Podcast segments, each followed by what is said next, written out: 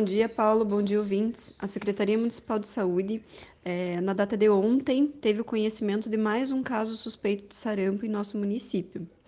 É, portanto, é, a gente vem, através desse recado, chamar todas as pessoas que circularam pelos locais que eu vou citar na sequência, para que compareçam ainda hoje na unidade de saúde Ademar Vieira de Araújo, que fica próximo à MAG Paraná. Essa unidade ela vai estar aberta no dia de hoje com diversas atividades, inclusive né, avaliação de carteirinha de vacinação e atualização do esquema vacinal. É, ela vai ficar aberta até aproximadamente às 16h30.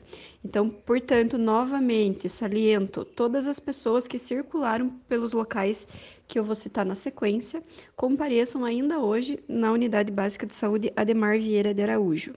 Portanto, segue. Sábado, dia 2 de novembro, pessoas que circularam pelo Parque Dense às 23 horas até às 4 da manhã do dia 3 de novembro.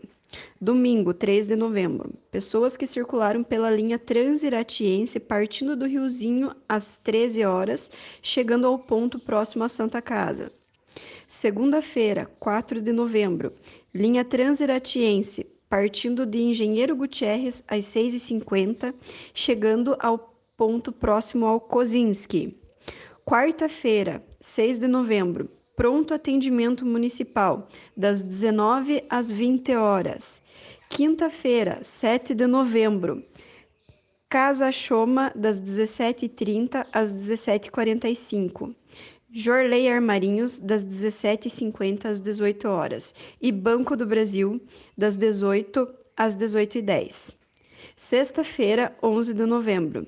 Linha Transiratiense, às 6h50 da manhã, sentido centro. Loja O Boticário, das 13 às 13h30. Rodoviária Municipal, das 14 às 15 horas.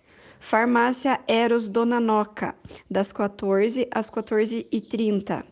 É, linha Princesa dos Campos, às 15 horas partindo da rodoviária de Irati, sentido Ponta Grossa. Portanto, mais uma vez saliento as pessoas que circularam por esses locais que compareçam ainda hoje à unidade de saúde Ademar Vieira de Araújo até às 16h30. Muito obrigada.